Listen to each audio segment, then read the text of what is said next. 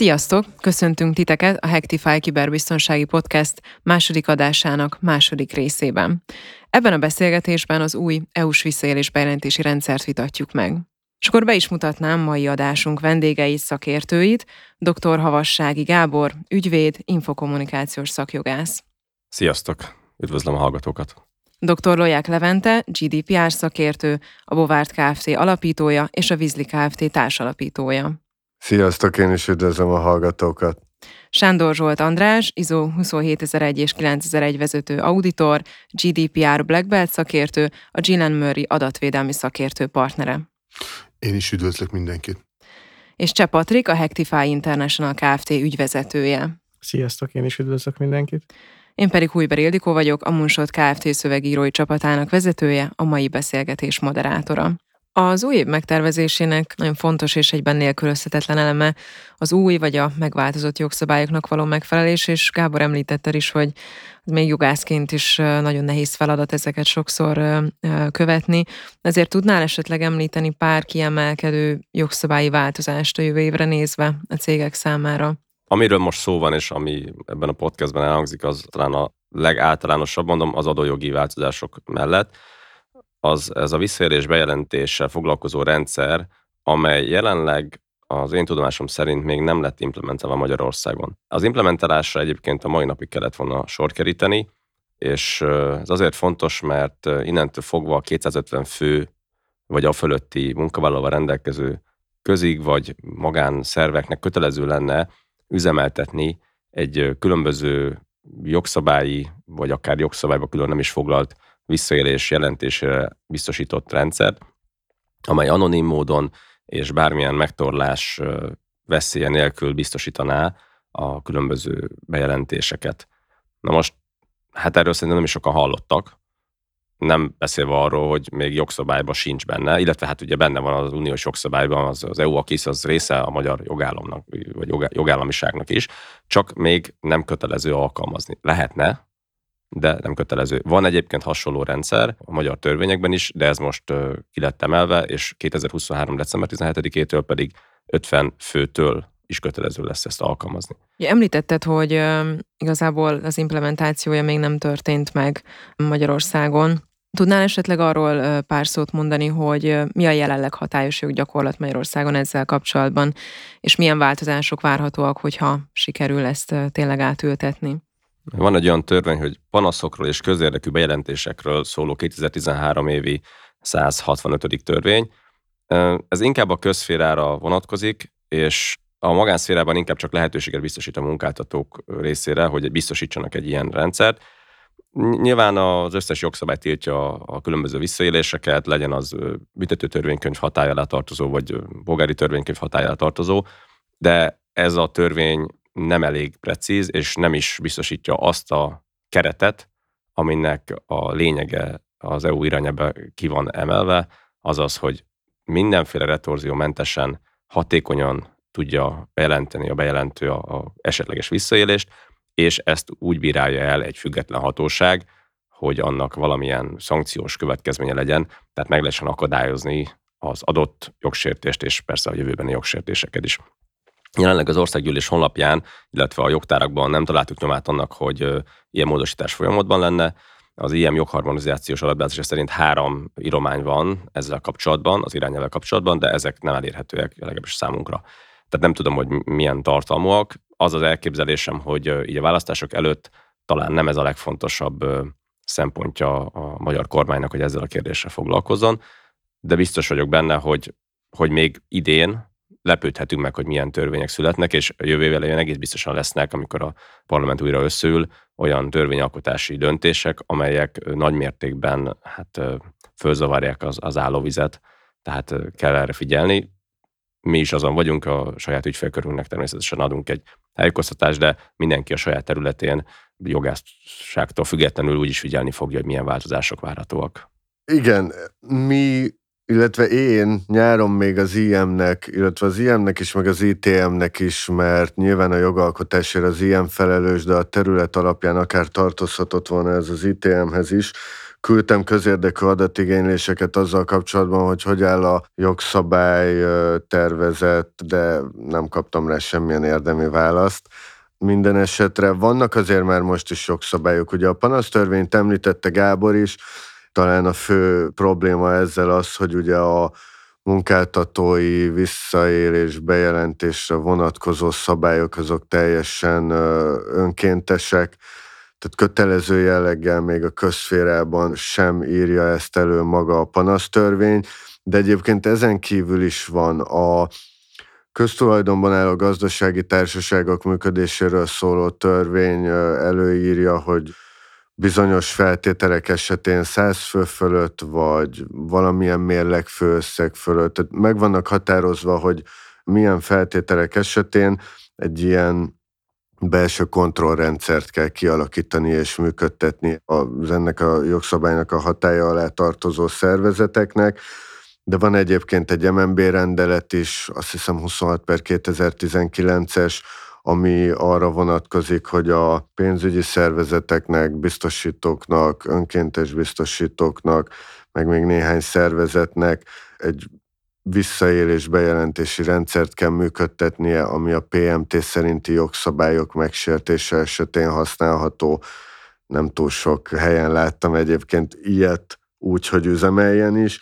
Szóval vannak azért már Magyarországon is erre vonatkozóan jogszabályok, de ezek vagy nagyon szűk körben írják csak elő, vagy vagy önkéntessé teszik, és ha viszont valaki bevezeti ilyet, akkor meghatározzák az erre vonatkozó szabályokat. Úgyhogy én arra számítok, hogy itt párhuzamos rendszerek lesznek, tehát adott esetben nem az lesz, hogy most akkor egy óriási jogszabály születik az irányelv kapcsán, ami akkor ezt az összeset magába fogja olvasztani, hanem azt gondolom, hogy ez egy plusz csatorna kell, hogy legyen úgymond, és, és az eddigi kötelező bejelentések vagy bejelentési lehetőségek ugyanúgy meg fognak maradni, és ezek fognak kiegészülni. Ugye itt a, ez alapján, az irányelv alapján csak az EU jog hatája alá eső, vagy az EU-s jogot érintő visszaéléseket vagy jogsértéseket lehet bejelenteni. Én azért azt gondolom, hogy ez egy tökéletes alkalom lehet majd arra a szervezeteknek, hogy aki ezt bevezeti, emellé már egy etikai kódexet megalkotni nem egy nagy történet, és akkor a kettőnek együtt már én úgy gondolom, hogy van igazán van értelme, és egy igazán hatékony rendszer tud alkotni. Ugye itt azt kell látni, hogy kell valamilyen motiváció a szervezeteknél, hogy a jogszabályoknak megfeleljenek. Hát ugye talán ismeritek, ugye van a cukor, meg az ostor, csak a cukor elfogyott. Tehát akkor működik az ostor, és akkor lehet ütni-verni a vállalkozásokat, hogy fizesse be az adót határidőre, mert ha nem, akkor büntetőkamat lesz, csinálja meg ezt a bejelentési rendszert, mert ha nem, akkor valamilyen szankciót kap. De jelenleg a szankció hiányzik, tehát így gyakorlatilag arra bazírozik a, a jogalkotó, hogy hát mert úgyis belátja az összes vállalkozás, hogy milyen jó neki, hogy bevezeti ezt a rendszert. Tehát a legtöbb vezető az úgy van vele, hogy na még egy pupa hátamra, amivel valakit meg kell víznom, foglalkozni kell vele, tehát ez még nem jött át, hogy ennek milyen előnye van a vállalkozás vezetése számára, ahogy egyébként a GDPR-nek a hatása is lassan szivárgott át. Tehát nem, nem tudták az emberek, hogy az miért jó nekik.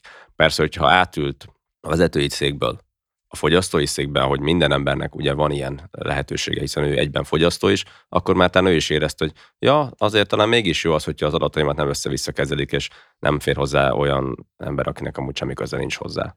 Tehát kicsit nyitottabbnak kell lennie egy cégvezetőnek is, és, és gondolnia kell pedig a családjára, gyerekeire, mint, mint sokkal inkább kitett személyeknek a, a, a helyzetére, és akkor könnyebben elfogadható lesz az összes ilyen egyébként a társadalom számára hasznos eh, jogszabályi rendelkezés. Tamáskodom igen egy kicsit ezzel a, a témával, hogy, hogy és vajon Magyarországon be fogjuk-e ezt látni vezetői szinten, hogy ez nekünk egy hatékony vezetői eszközünk lesz, a, anélkül, hogy a törvényalkotó oda tesz valamilyen retorziót, hogyha ezt nem csinálod meg. Kicsit visszautalva az előző témára, hogy és mit kéne csinálni január 1-én, hát azért még mindig van egy csomó olyan szervezet, aki elfelejtett foglalkozni a GDPR-ral, pedig már eltett néhány év.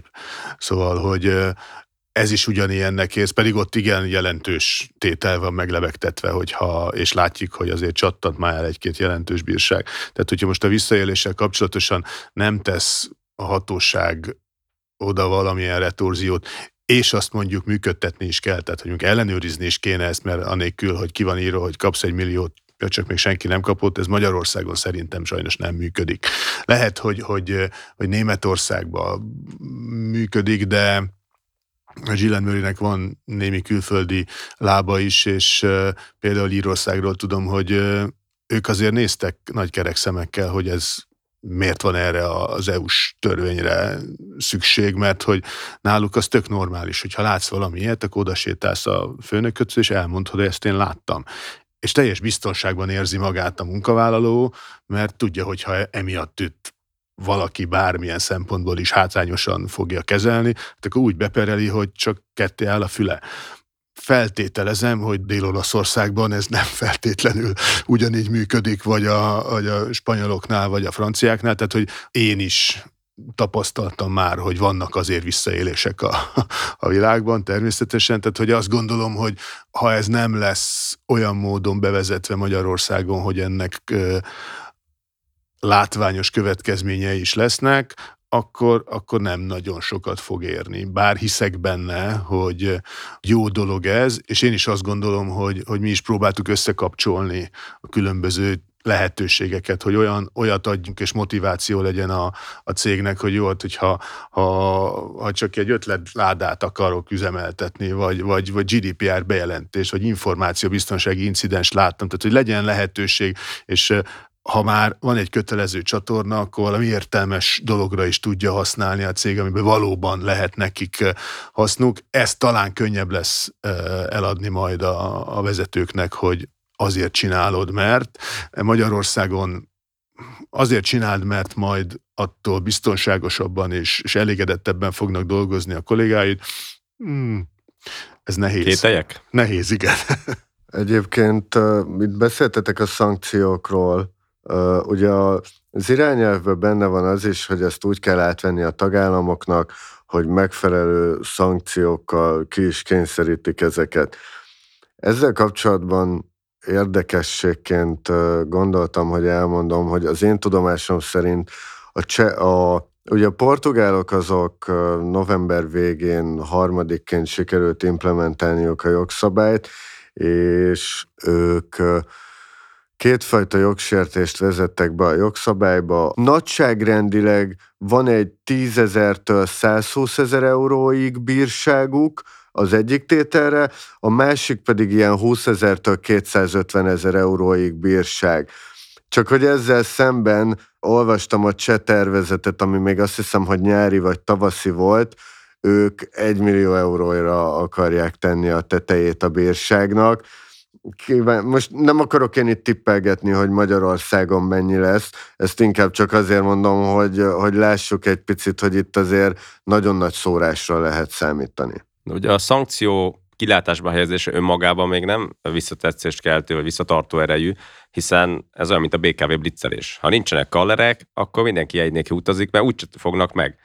És a, a GDPR, minden, tehát ugye megvan, tehát még városonként is eltörő, a helyiek tudják, hogy hát azon a buszon úgy sincs soha senki, vagy a villamos, vagy tudom, bármelyiken, tehát ő tudja, hogy ott nem kell. És a vállalkozások ezt kitapasztalják, hogy te valakit büntettek meg, meg tudom, GDPR szabálysértésért, hát akkor ugye nem érdekel, valami papírt csináljátok, szóljatok a jogásznak, hogy írjon egy sablon, vagy vegye le a polcra, aztán kész.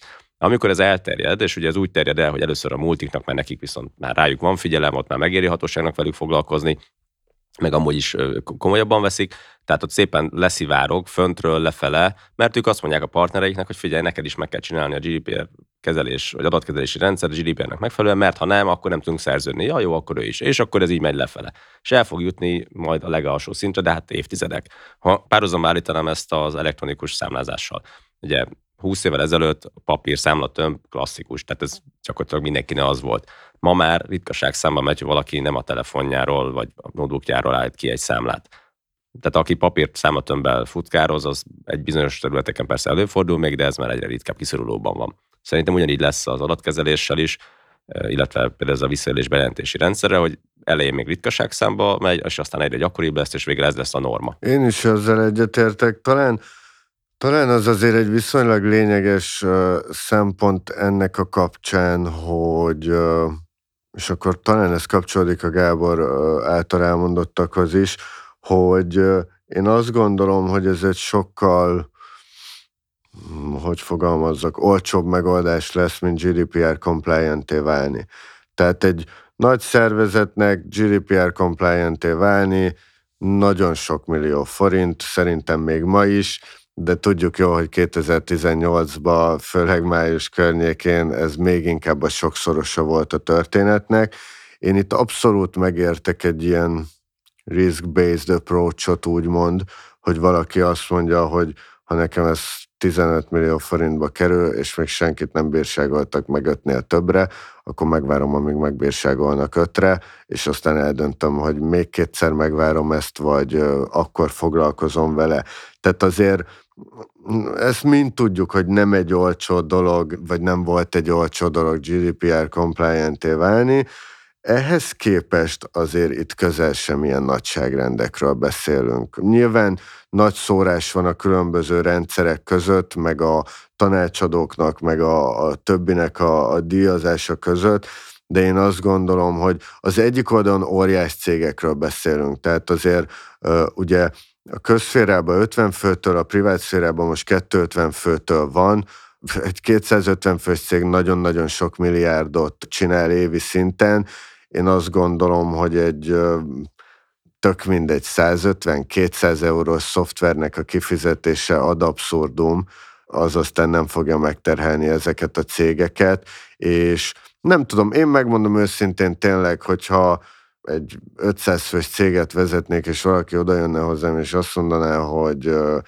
nem tudom, havi két-háromszáz euróért a független vizsgálatra kijelölt szervezetettséggel, meg mindennel együtt pár száz euróért ez le van tudva, akkor én, én szerintem ebből inkább aláírnám ott, ahol van, mert szerintem annál azért egy cikk, ami arról szól, hogy megbírságolnak emiatt, vagy bármilyen hatósági eljárás indul, az szerintem ezen a szinten több hátrányal jár, Hát aztán majd meglátjuk, hogy így lesz -e, de abba belegondolva, hogy egy-két fős szervezetek is hívtak föl minket annak idején azzal, hogy ő GDPR megfelelő akar lenni, és felkészítési projektet akar, ami azért nem állt arányban ez az energia befektetés mondjuk sokszor azzal, amilyen üzleti eredménye volt annak a szervezetnek, ha erre gondolok, akkor én azt gondolom, hogy ezek a nagy szervezetek különösen nem fognak ezzel szórakozni, és azt mondják, hogy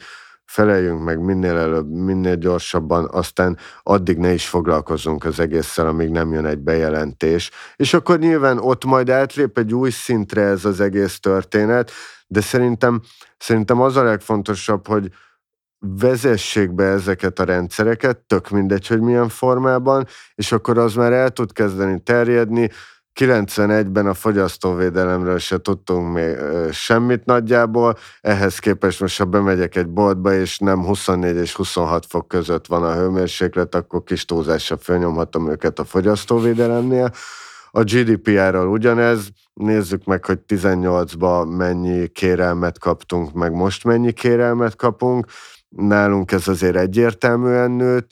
Én itt is azt gondolom, hogy nekünk nagy szerepünk lesz jogászoknak, vagy bárkinek, hogy, hogy az igét terjessze ezzel kapcsolatban úgymond, de szerintem azért ez szépen lassan fogja hozni magát, és az embereknek Kelet-Európában is magától értetődő lesz, hogyha lát egy ilyet, és van lehetőség, akkor bejelenti. Szerintem a kérdés ott fog fölmerülni, hogy ugye az uniónak az ott a koncepciója szerintem emögött, hogy jó, csináljunk, legyen kötelező azt, hogy úgy legyen kivizsgálva egy probléma, hogy biztosítsuk a bejelentőnek a védelmét. Ugye ez egy nagyon erős bizalmi kérdés. Itt rettentően fontos lesz benne, hogy az anonim adatkezeléssel és a bejelentéskezeléssel mi fog történni, és kötelező lesz, vagy nem lesz kötelező.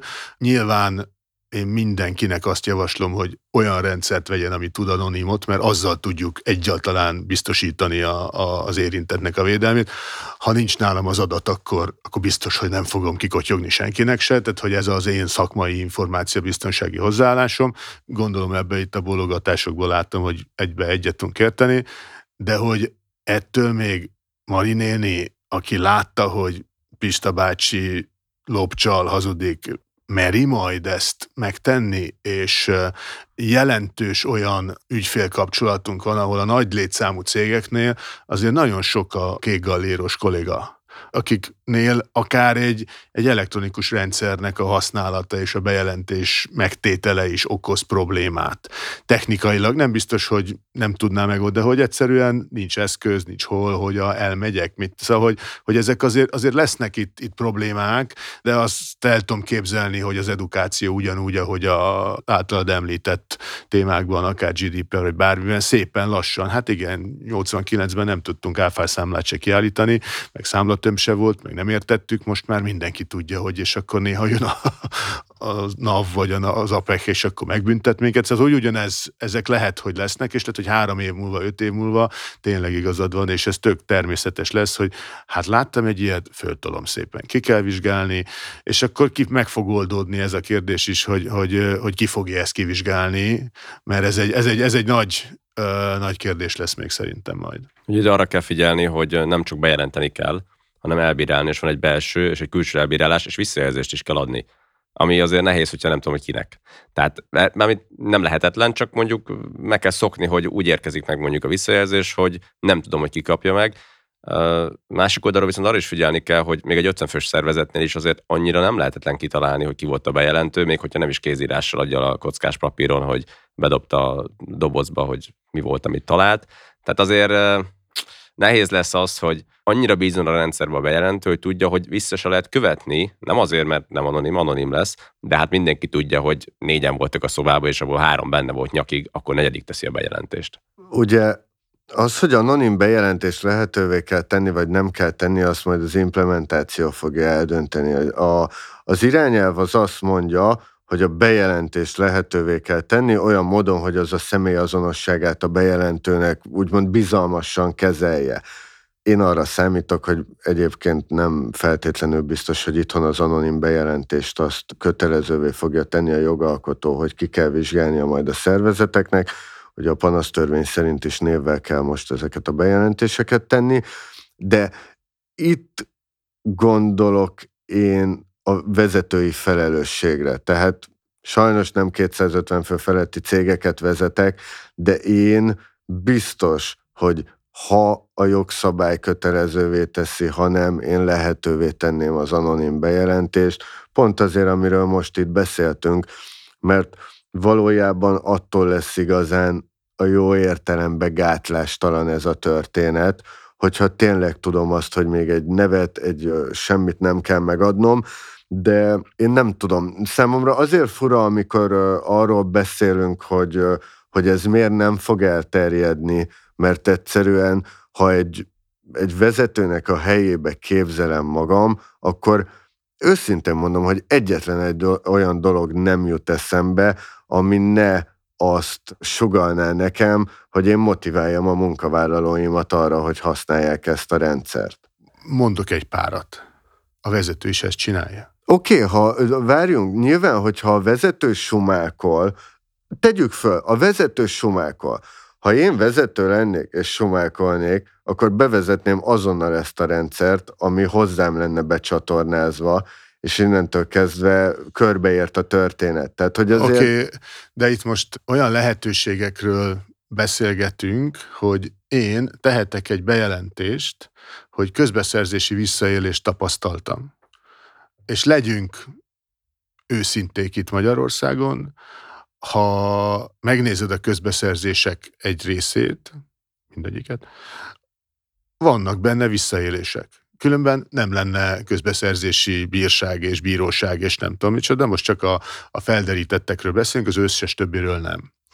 Tehát, hogy részt veszünk a közbeszerzésen, és most csak egy példa az összesből, amiben van egy visszaélés, és pontosan tudjuk, hogy az egész cég tudja, hogy ezt így van. A jelen törvény irányelv alapján, én ezt bejelentem a cégemnél, a cégem nem vizsgálja ki, mert pontosan tudja mindenki, hogy, hogy van, eltelik a határidő, és utána közé tettem, hogy igen, én dolgozom az XKFT-nél, és mi csalunk a közbeszerzésen.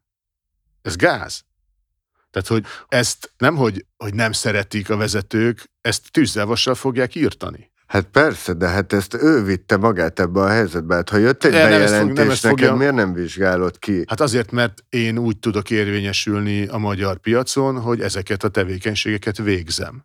Ez egy piaci környezet. Most beszélgethetünk arról, hogy mi lenne az ideális, vagy mi nem lenne, okay. de ez egy tény, hogy, de... hogy viszonylag jelentős korrupcióval működik ez az ország. De ha ezt a... a... Bocsán, ez is. Tehát a korrupció az minden államban ott van. Oké, okay, jó, tehát hogy okay, ez is jó. Ez... De ha viszont már van egy olyan munkavállalód, aki az igazság bajnoka, akkor ez a jogszabály lehetővé fogja tenni neki, hogy onnantól, hogy te nem foglalkoztál vele, ő rögtön vagy elmehet a külső csatornára, állambácsihoz, vagy mehet egyből a nyilvánossághoz. Én azt gondolom, hogy ez, ez az a két dolog, amit igazán el akarsz kerülni. És éppen ezért, tehát hogy számomra ez is csak azt igazolja, hogy inkább megcsinálom a saját rendszerem, mert mi jobban nem, mintha én tudok róla először. Tehát, hogy, és azért én azt nem gondolom feltétlenül, tehát egy, egy most a, a közbeszerzés az, az hagyján, de egyébként én nem gondolom, hogy a vezetők azok, akik somákolnak, mert az én saját cégem. Tehát, hogy, hogy miért akarnám én magamat átverni. De nem magadat vered át, tehát hogy a közbeszerzési visszaélésben, hogyha szerepelek. Jó, a közbeszerzés most ez más, egy, persze. De ez egy sima, egyszerű három meghívásos tender, vagy bárhol vannak visszaélések. Tehát, hogy ezek, ezek oké, okay, tehát, hogy ha, ha, ha a mai gazdaság, vegyük tudomásul, hogy szerintem így működik Magyarországon is. Szóval a kérdés az az, hogy milyen motivációt lehet adni a vállalkozásoknak, hogy bevezessék ezt a rendszert. És ez ugyanúgy fölmerült az adatkezelés szabályozása kapcsán. Mi volt a motiváció? Ahogy mondtam, cukor, meg ostor. A cukor az az, hogy azt mondom, hogy nézd, mi milyen szépek jók vagyunk, mert mi zöld cég vagyunk, mert mi figyelünk a dolgozóink és a partnereink adataira, és ezt föl lehet használni reklámként. A másik oldalról pedig jött a szankció, vagy bírság, vagy hatósági vegzálás formájában.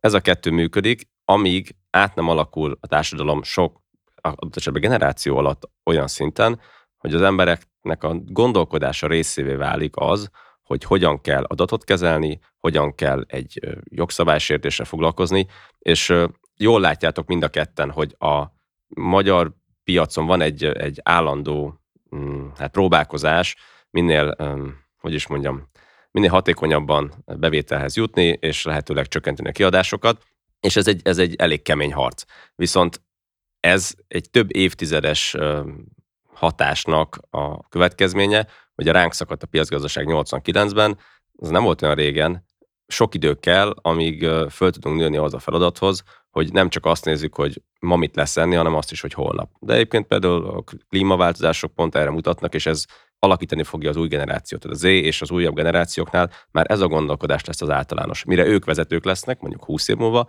akkor ők ezt már automatikusan fogják az én meggyőződésem szerint használni, kezelni. Abszolút egyetértek ezzel én is. Szerintem a mai fiatalságnak, vagy ennek a generációnak ezek a dolgok fontosak. Abszolút. Nem azt mondom, hogy ettől egy cég, félre ne értsetek, se attól, Attól, hogy GDPR compliant, attól nem fog szerintem egy cég többet értékesíteni, vagy több pénzt keresni, attól fog sokkal kevesebbet, ha nem az, és ez kiderül. Mert például én azt gondolom, hogy a GDP, tehát hogy az adatvédelemnek már van brand értéke, ez, ez teljesen egyértelmű, különben nem neveznénk metának azt, amit valójában Facebooknak hívunk, meg hasonló dolgok, tehát itt itt azért egy két-három év alatt, három-négy év alatt én azt gondolom, hogy elég jól átütötte a fogyasztók inger küszöbét is például ez a GDPR-os történet. Valahol el kell kezdeni mindent. Ugye német, ö, bocsánat, Dánielben és Svédországban már viszonylag régóta van nagyon-nagyon-nagyon hasonló jogszabály, mint amilyen most lesz ez a visszaérés bejelentési, és ott valahogy ezt úgy amenny, amit én olvastam a neten, ott a hanyatló nyugaton ezt azért annyira nem is használják rosszul ezeket a dolgokat, úgyhogy ö, szerintem ez a szemléletformálás, ezt valahol el kell kezdeni. Az EU most úgy döntött, hogy ebben a témakörben elkezdi most, meglátjuk, hogy milyen hatékonysággal. Csak egy apró történet, összenet a szemléletformálásról. Egy svéd partnerünk Indiába üzletelt, és furcsán szembesült vele, hogy hát mondják, hogy nem így működik a szerződéskötés, hanem hát kell olyan ajándékokat adni a, a partnereknek. És nem értette, hogy az, az hogy jön ide, hát miért ajándékot, tehát ez teljesen jogellenes. De ott az volt a norma. Indiáról beszélünk, messze van nálunk, persze nem így működik, és neki meg kellett tanulnia, hogy ott nem tud úgy működni a svéd cég hatékonyan, mint ahogy Svédországban. Egyszerűen nem tudtak volna megmaradni a piacon. Tehát ott alkalmazkodni kellett a helyi modellhez Különben ott kellett volna hagyniuk az egész indiai piacot. És ez jellemző egyébként német cégeknél Magyarországon is. Otthon lehet, hogy nem csinálják meg, de nálunk megcsinálják, mert itt ez a trend. A kérdés az az, hogy ki fog kihez idomulni. Ez visszautal a legelső kérdésre, hogy és akkor a törvényalkotó mit fog csinálni a következő középtávú időszakban és hogy mennyire erős a szándéka a törvényalkotónak, hogy ezt a, korrupció ellenes vagy visszaélés bejelentési koncepciót végigvigye egész Európában. Tehát, hogy lehet, hogy most ez a, a szabály, megnézik, hogy, hogy hogy sikerül a tagállamoknak implementálni a következő három évben, és akkor három év múlva csinál egy értékelést az EU, és azt mondja, hogy ja, nem úgy sült el a dolog, ahogy én szerettem volna, akkor változtatok. Vagy erre, vagy arra, szigorít, így csinál, mit Tehát, hogy, hogy lehet, hogyha ezt a törvényalkotás eldöntötte, hogy ez egy fontos európai érték, hogy itt visszaélés mentesen üzemeltessünk hosszú távon, az egy, az egy zseniális gondolat, mint magánember tökre egyet tudok vele érteni, hogy, hogy hajrá, és csináljuk az implementáció része az nagyon, nagyon sok kérdést fog fölvetni még, hogy hogy fogjuk megugrani. Egyébként itt az implementáció kapcsán ez is egy érdekesség, hogy például a cseheknél a tervezet, amit olvastam, ők azt tervezik, vagy legalábbis abban még az volt, hogy az 50 főt leviszik 25-re 2023 decemberétől, ugye, ez nagyjából megduplázza a piacot, amennyire én néztem, vagy a kötelezett szervezeteknek a számát, ezzel nagyjából olyan 25 ezer szervezetet érintene a cseheknél ez a szabályozás. Azért, a, azért az már nem kevés. Az már azért nem kevés, az azt jelenti, hogy nagyjából azért szerintem a gazdaságnak, nem tudom, egy igen nagy része azért a, a 25 pluszos cégek, annak azért biztos vagyok benne, hogy nagyon komoly hatása lesz lenne erre az egészre, hogy egyébként 50 fő alatt mennyi értelme van ezzel foglalkozni, vagy mennyi nincs, az megint egy más kérdés, de ez is érdekes látni szerintem, hogy mennyire más, hogy fogják föl, vagy mennyire más, hogy gondolkoznak ebben az egészben a tagállamok is. Egyelőre az én tudomásom szerint ez a három tagállam implementálta a dánok, a svédek, meg a portugálok. Nagyon kíváncsian várom egyébként, hogy akár a szankciók terén, akár ugye a, a bejelentésre jogosultak kapcsán is azon az irányelve, hogy csak a munkavállalókat kötelező átvenni, és minden másról majd dönt a jogalkotó, hogy mit vesz át. Nagyon kíváncsian várom, hogy mennyire sikerül megint egy ilyen igazi patchwork csinálni Európából, ahol minden ország máshogy kezel mindent, vagy egy picit ez egy egységesebb történet lesz, és hogyha patchwork lesz belőle, akkor meg megnézni azt, hogy hol mi működött jól, mi nem működött jól, azt gondolom, hogy ebből is nagyon jó tanulságokat lehetne levonni. Azt is gondolom, hogy senki nem fogja ezeket levonni, vagy maximum majd egy EU-s, azt hiszem az irányelvben benne is van, hogy talán három vagy öt év múlva az EU-nak kötelező megnéznie, hogy hogy sikerült ez a kis experiment.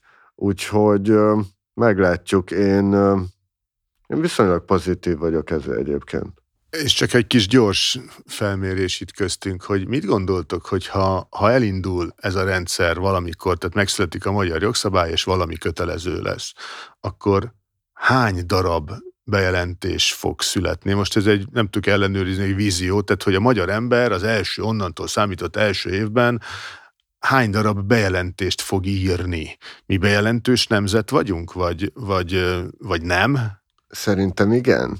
Szerintem abszolút Szerintem bejelentős nemzet vagyunk. Egyébként én nem tudom, valahol olvastam, hogy a nemzetközi benchmark az ilyen másfél körül van per száz munkavállaló a nagyobb szervezetekben, tehát most nyilván nem egy 200 fősből feltétlenül, de mondjuk 500 ezer fő fölött nagyjából ez az 1-2-1-5 az, ami per év, per száz munkavállaló jellemző. Értem, amire ki akarsz lyukadni, de nem vagyok benne biztos feltétlenül, hogy a mennyi itt a lényeg, és nem a milyen bejelentés. Ugye itt azt kell látni, hogy a személyi hatája ennek a irányelvnek az rendkívül széles, nem csak a munkavállalókra, hanem még a gyakornokokra is, vagy még a létre nem jött munkaviszonyokra is vonatkozik. Csak őket ugye nem kötelező átvenni. Persze, csak azért mondom, hogy attól függően, hogy lesz implementálva, Persze. de hogy elméleti lehetőség van arra, hogy ez gyakorlatilag mindenkit magába foglaljon, aki egy céghez bármilyen szinten kapcsolódik, teljesen mindegy, hogy milyen jogviszonyban, és a tárgyi hatája, tehát hogy milyen területekben, az is olyan, hogy gyakorlatilag minden. Most lehetne, felsorolhatnám uh-huh 1-től 15-ig, de minden. Ja, minden. Igen. Tehát gyakorlatilag nincs olyan, bármilyen témában bárki tehet bejelentést, hogyha ennek a jogszabályi feltételei rendelkezésre állnak. Én is azt tippelem egyébként, hogy viszonylag nagy szám lesz, és ez nőni is fog, ha ennek van látszata, ha nincs, akkor pedig hagyatlani fog, mert akkor már minek. Ami szerintem itt nagyon fontos, és amit én nagyon a magaménak is tudok érezni elvi szinten, az az, hogy a visszaélő mellett ülő munkavállaló, aki látja azt, hogy ő visszaél, ő hogy fogja ezt bírni. És szerintem itt ez lesz a kulcs. Nekem a munkamorálom, meg úgy, úgy mindenem tökéletesen tönkretenné, ha mondjuk azt látnám, hogy én becsületesen dolgozom, most hasamra ütök csak egy gyártósoron, és megkeresem a havi nettó 350-emet, jobbra mellettem a csávó az meg ellopkodja a Merci gyárból, nem tudom, a szelepkupakokat, csak hogy valami ilyen nagyon lényegtelen dolgot mondjam, de mondjuk ebben napi tizet, és akkor a végén kiegészíti 30 ezer forinttal a havonta a fizetését ezzel, aztán Isten ne adja, nem tudom, évvégén kap egy szuper dolgozó kitüntetést is, én meg nem kapok, aki egyébként becsületesen végzi a munkáját, és akkor szerintem ezek így gyűlnek, és pont erre jó ez a rendszer, hogy itt azt tudom mondani, hogy tudod mit, nekem elegem van ebből, hogy te ezt csinálod, én ezt bejelentem, és egyébként meg szerintem ez a kikerül a nevem, vagy kiderül, hogy én jelentettem be, vagy nem derül ki, hogy én jelentettem be,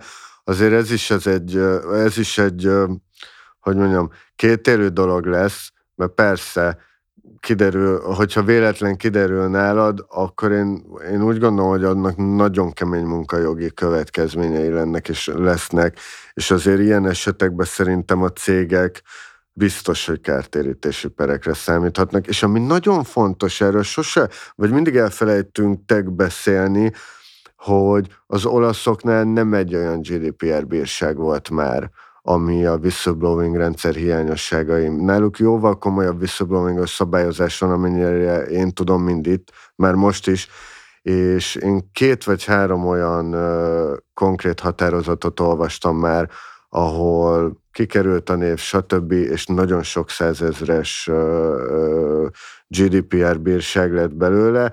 Ehhez még akkor jön majd mondjuk egy év múlva, ha mindenki mindent implementált, egy visszaélésbejelentési bírság, vagy bármi, és akkor utána meg még erre van egy adott esetben egy munkavállalói kártérítési per, azért ezek nem jó körök.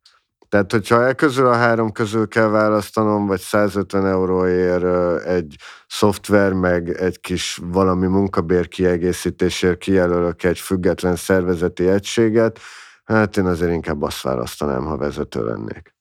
Köszönjük szépen, hogy eljöttetek, és értékes információkat osztottatok meg velünk. A hallgatóknak pedig köszönjük, hogy velünk tartottak. Hallgassatok továbbra is minket, elérhetőek vagyunk minden nagy podcast platformon. Kövessetek és értékeljetek bennünket, fent vagyunk Facebookon és LinkedIn-en is. Ez volt tehát a Hectify podcast második adása, hatékony évtervezés témában. Itt volt velünk dr. Havassági Gábor. Sziasztok! Dr. Loják Levente. Sziasztok! Sándor Zsolt András. Sziasztok! És Cseh Patrik. Sziasztok! Valamint én Hújber Ildikó. Találkozunk legközelebb is. Sziasztok!